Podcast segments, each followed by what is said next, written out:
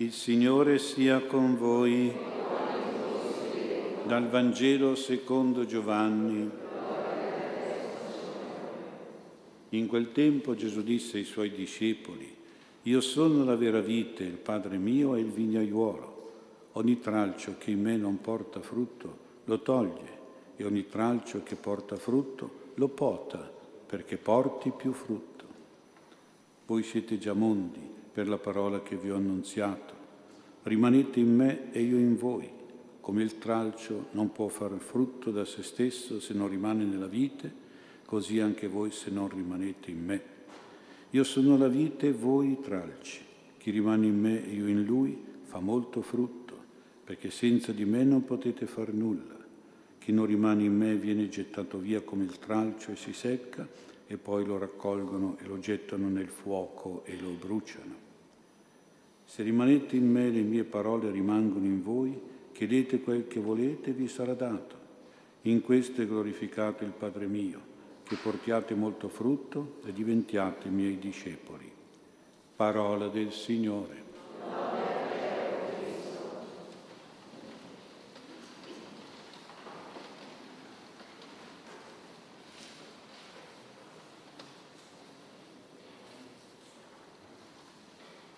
Sia lodato Gesù Cristo.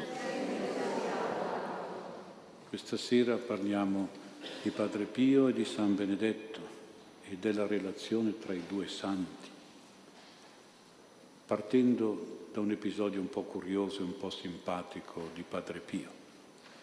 Padre Pio doveva essere operato di un'ernia dal dottor Giovanni Giorgio Festa, ma non voleva essere, come si diceva allora, cloroformizzato per paura di disobbedire ai superiori che gli avevano imposto di non far vedere a nessuno le sue ferite, le sue stigmate. Temeva che il dottore, approfittando dell'anestesia, curiosasse sulle sue stigmate. Ma l'operazione era molto dolorosa.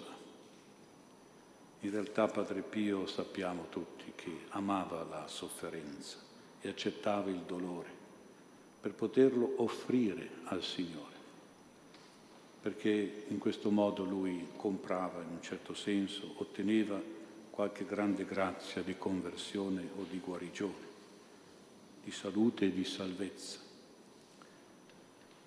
Questa cosa noi facciamo un po' fatica ad accettarla però almeno per i dolori che qualche volta non possiamo eliminare del tutto, che non possiamo magari alleviare, che magari capitano così all'improvviso, un po' di accettazione di questi dolori dobbiamo essere capaci di farlo e un po' di offerta la dobbiamo fare, seguendo proprio il nostro Maestro Padre Pio, che è un, stato sempre un campione in questo senso delle sofferenze a cui si toglie la S e diventano offerenze, diventano offerte. Non è facile togliere quella S, ma se pensiamo che la S può essere un serpente, allora vabbè, se abbiamo qualche sofferenza, diventiamo, trasformiamola in offerta al Signore e che magari proprio quell'offerta ci può procurare una guarigione per noi e per gli altri, per tante altre anime. Quante volte Padre Pio ha chiesto alle sue figlie spirituali di offrire a lui le, sue, le loro sofferenze perché lui le trasformava in offerte a Dio e in grazie per tante anime. Ebbene comunque il dottor Festa, proprio per alleviare Padre Pio il grande dolore dell'operazione, ha insistito perché prima dei ferri Padre Pio bevesse un drink e lui aveva preso, portato un liquore di nome Benedictine, mi pare che ci sia ancora adesso, Benedictine. Pensava così con questo liquore di intontirlo un momentino per fargli sentire meno il dolore dell'operazione.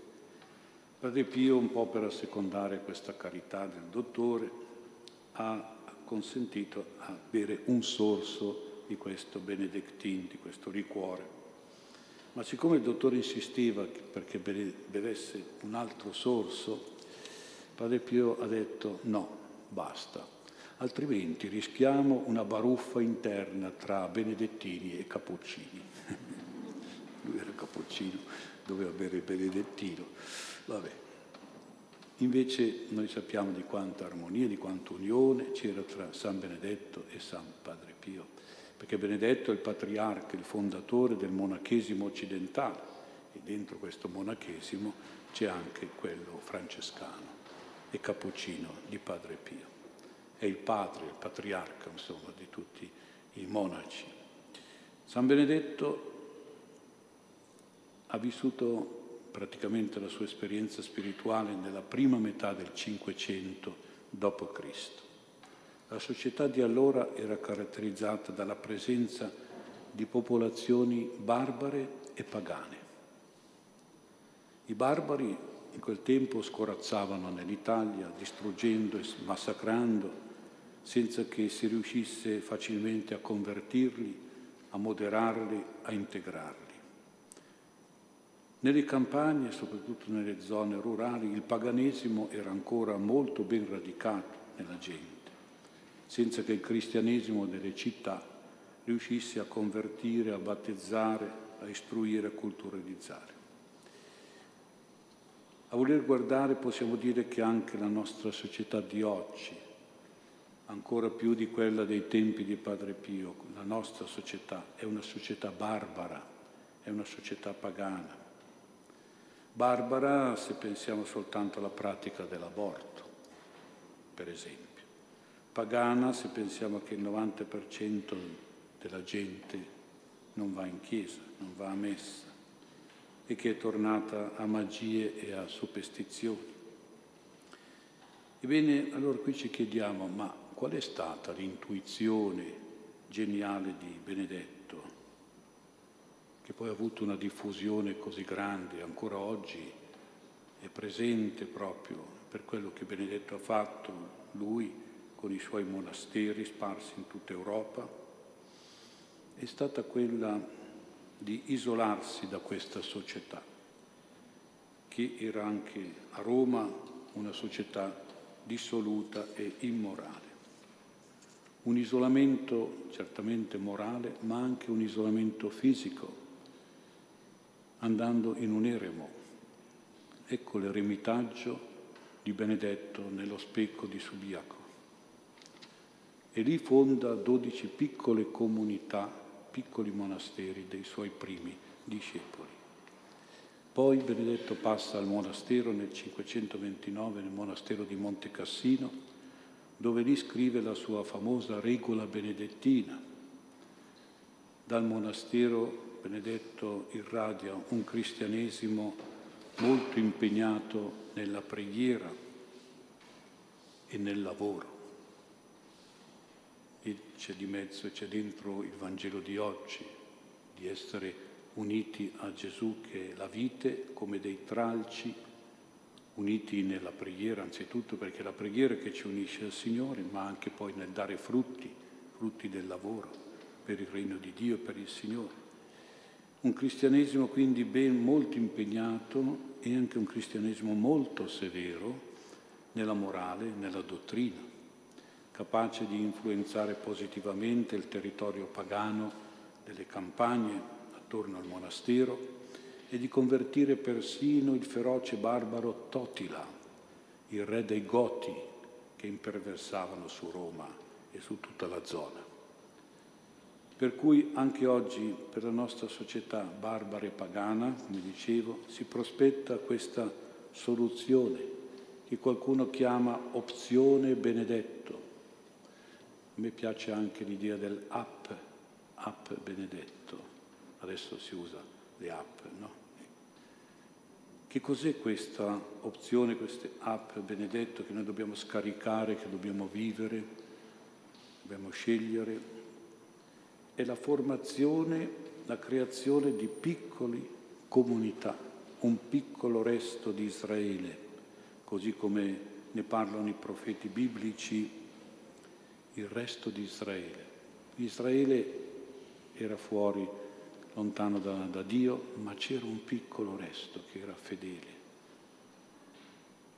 Benedetto vedeva la soluzione del problema del nel monastero, nel programma del monastero, negli eremi, nei conventi, diremmo, come luoghi dove proteggere la civiltà cristiana, la cultura, l'arte, la dottrina, la scienza, la dignità umana. E come luogo da cui irradiare il Vangelo, la Sacra Scrittura, le verità dottrinali, i valori morali. E la stessa intuizione e ispirazione che ha avuto Padre Pio quando ha voluto i suoi gruppi di preghiera, gruppi vuol dire piccole comunità, questo resto, formati da fedeli cristiani e devoti suoi figli spirituali, che lui chiamava vivai di fede, focolai di amore, gente che prega. Se noi seguiamo queste intuizioni giuste dell'Abate Benedetto e del Santo Padre Pio, le parrocchie dovrebbero quasi rifondarsi e rinnovarsi. Pensiamo delle parrocchie che, sono, che fossero animate da gente che prega, da gente che fa pratiche di pietà, come si dice, di preghiera, devozioni. Non solo parrocchie che officiano delle liturgie, oggi sembrano tutte così, officianti della liturgia. Invece ci vuole gente che viene a pregare in chiesa, non solo a celebrare una liturgia. A pregare vuol dire coltivare delle pratiche di pietà, di meditazione, di approfondimento della parola di Dio, di devozioni particolari, come voleva Padre Pio. Pensiamo alle parrocchie come luogo monastico, conventuale. Nessuno ha mai pensato di fare una parrocchia monastero, questo è benedetto. Quanta spiritualità, quanta pastorale vivrebbero queste parrocchie, come irradierebbero questa spiritualità e questa pastorale. Mi diceva una signora che era stata in Francia, in una città, non mi, non mi ricordo che nome, la domenica era andata a messa ed è rimasta colpita e affascinata nel vedere in una normale chiesa parrocchiale, nel vedere sull'altare 10-15 chierichettini, bambini belli vestiti, composti, seri, è rimasto.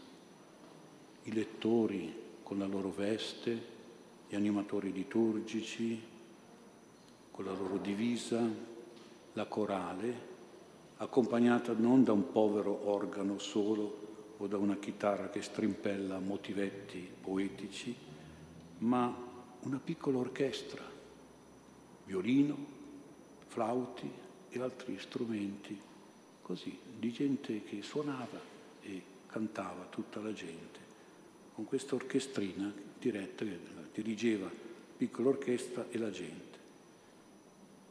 Tutta una liturgia bella, curata, tranquilla, semplice, nessuno che guardava l'orologio, ma quando la finisce sto prete, quando la finisce sta storia?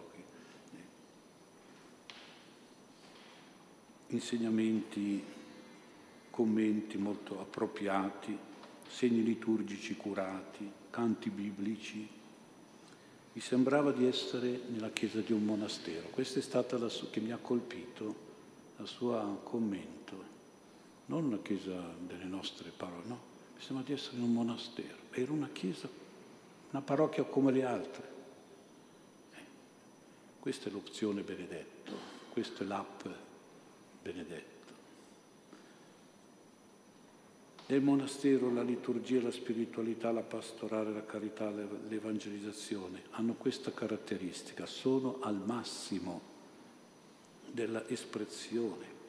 San Benedetto e Padre Pio ci invitano a tendere sempre al massimo della vita cristiana, anche con poca gente, anche per poca gente, come fossero pochi monaci, ma monaci, altro che gente preparata, gente fervorosa, gente dedicata al Signore, essere come dei monaci, non solo dei fedeli.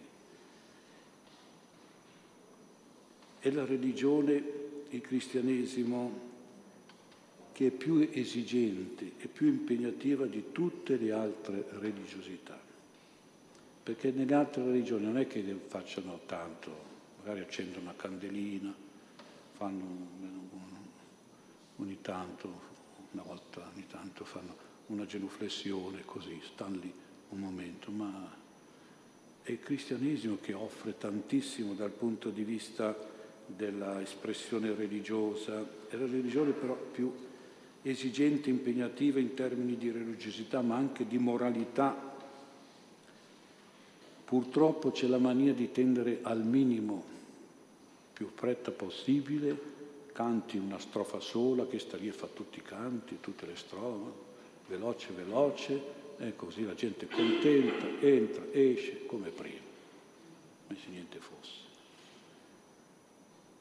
È un brutto andazzo, perché quando tu chiedi il minimo ti danno zero, quando chiedi il massimo tanto ti danno qualcosa, sì, riescono a dartelo, ma se chiedi proprio niente ti danno zero, assoluto. E quindi è importante che noi facciamo così che tendiamo al massimo, altrimenti diventiamo sale senza sapore, diventiamo luce sotto la cesta. Eh, questo è il minimo, il minimo che fa perdere il sapore al sale e si butta via quindi il sale.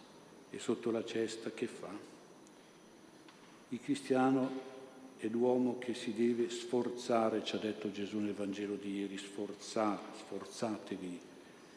E Sforzarsi vuol dire proprio impegnarsi al massimo, tendere al massimo, metterci tutte le nostre forze, gli impegni, occupazione nella messa, nei sacramenti, nella liturgia delle ore, nelle intercessioni, nelle devozioni, nel rosario, nelle opere buone, nella carità, nel volontariato, come dei monaci di Benedetto, ora et labora, al massimo però, come i figli spirituali di Padre Pio, sempre fervorosi e impegnati, non c'è posto per i pigri nel cristianesimo. Il cristiano è anche l'uomo della porta stretta, ci ha detto Gesù ieri, cioè della morale rigorosa, rigida, severa, austera, basata sui comandamenti, sulla legge di Dio, quella naturale, quella rivelata, sul Vangelo di Cristo, il catechismo della Chiesa. Guai se il cristiano diventa un buonista, un lassista, un indulgente, un molle, avvallando anche peccati, vizi gravi e mortali, sostenendo ideologie immorali, leggi perverse e vergognose, questo cristiano entrerebbe in una ipocrisia e in una ingiustizia terribili, giudicabili e condannabili da Dio stesso con l'inferno, ci ha detto ieri Gesù, il luogo dove sarà pianto e stridore di denti, sofferenza e rabbia eterna. E anche lì eh, si brucia il tralcio che non porta frutto, che non è legato al Signore. Dove si, dove si brucia? E l'inferno c'è, come lo dice il Vangelo, e come? Vedete a che cosa si può arrivare. Benedetto non aveva paura di scacciare il demonio, il peccato e il vizio in chi copriva le sue colpe con l'ipocrisia e non aveva paura di dichiarare qualcuno peccatore di condotta perversa e di scacciare demoni viziosi e trasgressivi nelle persone, persino nei potenti. E la famosa medaglia esorcistica di San Benedetto, che anche contro gli avvelenamenti o gli avvelenatori. Padre Pio sappiamo tutti quanto era severo e forte nel condannare il peccato e però doveva qualche volta farsi sentire forti anche le persone che erano attaccate al loro peccato, che non eh, riconoscevano il loro peccato, non se ne intensivano pentimento e non si convertivano dal peccato. Le sollevava di peso con una pedagogia molto, molto fruttuosa, anche se dolorosa un po'. Quanti hanno pianto quando sono stati scacciati da Padre Pio dal confessionale? Un mio amico era in attesa di confessarsi nella sacrestia del confessionale degli uomini. Prima di lui un uomo non ha fatto in tempo a inginocchiarsi, che tutti hanno sentito Padre Pio gridargli vattene animale. Poi nessuno ha sentito il resto delle parole di Padre Pio. Si vede che poi gli angeli sono sempre lì a chiudere e aprire le, attorno a Padre Pio succedeva anche questo. E questo uomo, riconoscendo poi questo mio amico sul treno di ritorno, ha voluto a tutti i costi confidargli quello che poi Padre Pio gli aveva detto. Vattene animale, perché hai costretto tua moglie ad abortire due volte. Ma vattene animale, so, e Padre Pio era anche così forte. Infatti questo uomo era tutto scosso, piangeva pentito, si proponeva di non far più queste cose, di tornare poi a ricevere l'assoluzione sacramentale da Padre Pio. Padre Pio aveva la severità del chirurgo che deve asportare un tumore mortale, non può star lì a... deve asportarlo, è dolorosa l'asportazione ma la deve togliere, assolutamente. Era pur sempre una severità fraterna, come diceva Padre Pio di se stesso, perché quando Padre Pio vedeva il pentimento, la sincera volontà, lo sforzo per evitare i peccati e i difetti, diventava un padre tenerissimo, raccomandando la perseveranza nell'impegno di evitare le mancanze, di vincere i difetti, i peccati, incoraggiando fino al punto di dire vabbè, hai sbagliato, ma ringrazia il Signore che ci tiene in umiltà. Dobbiamo essere umili, non credo, no, io, io, non sbaglio mai, io non pecco, no. Vedi che sbagli, sii umile, ti dice il Signore. È arrivato a dire che certi difetti ce li porteremo pure in paradiso. Se lo dice Lui, possiamo stare un po' tranquilli, ma però se possiamo evitarli, torcerci prima di arrivare in paradiso, forse sarebbe un po' meglio, perché dovremmo passare un purgatorio un pochino doloroso. San Benedetto, il patrono dell'Europa, così l'ha definito Paolo VI nel 1964, ma ci chiediamo come mai l'Europa non ha voluto riconoscere le radici cristiane, come auspicava il Santo Papa Giovanni Paolo II, è morto con questo dispiacere che l'Europa non aveva riconosciuto queste radici del monachesimo, anche nelle radici c'era anche il monachesimo di Benedetto, le radici cristiane. Ma è chiaro che non, non poteva questo governo che c'è sull'Europa, perché l'Europa voleva essere laica, purtroppo anche laicista, e voleva legiferare diritti incivili e barbari come l'aborto, l'eutanasia, il gender, l'LGBT, eccetera, eccetera. Legifera perché gli europei hanno votato in maggioranza dei partiti atei e massoni che hanno in testa le ideologie dei superuomini, prepotenti, aggressivi, dei potenti orgogliosi, razzisti, imperialisti, che hanno in testa la prassi dell'interesse, della ricchezza, dei super ricchi, degli affari, degli arricchimenti. È un'Europa fondata sulla superbia e l'orgoglio, sull'egoismo e l'avarizia al massimo grado, istituzionalizzato e legalizzato. È un'Europa materialista, secolarizzata, decadente, barbara, pagana e atea. Povera Europa. Se qualcosa non cambierà con i partiti che la governano, se non preghiamo per lei, povera Europa. Dobbiamo oggi pregare anche questo, per questo, perché è patrono d'Europa. Preghiamo anche il suo patrono, San Benedetto, che con Padre Pio ci propone un'Europa cristiana, un'Europa quasi monastica e conventuale, basata sull'umiltà, sul nascondimento, su povertà e disinteresse, sul rispetto di Dio che legifera e che giudica, sull'ubbidienza ai principi religiosi e agli ideali morali del Vangelo del Signore.